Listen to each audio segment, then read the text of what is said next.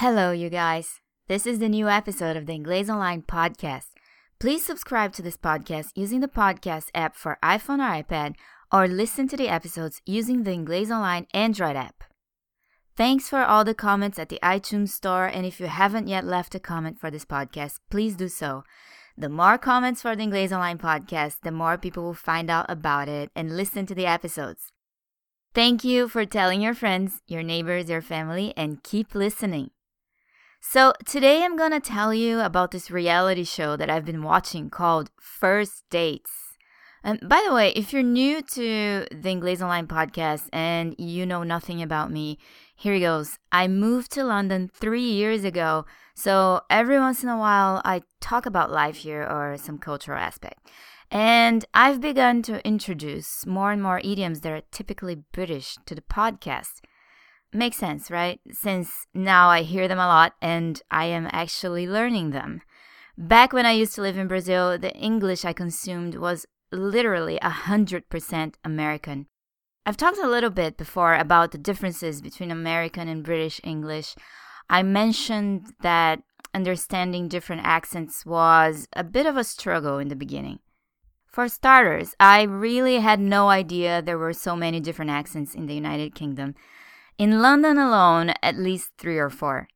Fortunately, over time, I've gotten better at comprehending what people say in different accents. Um, watching lots of British shows has helped a lot, as well as just simply getting into a more relaxed frame of mind about this.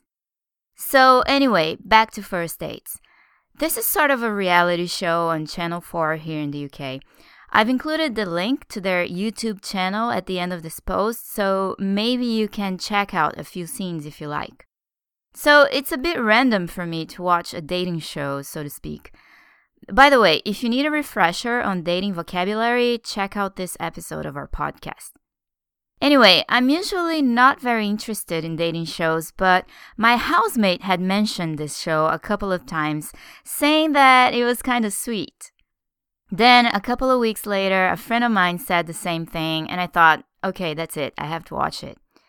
The premise of the show is simple. If you're a single person and are interested in dating, and you don't mind being on a blind date that is being televised, then you get in touch with them, and if you're selected, they'll ask you about your preferences and hopefully match you up with someone.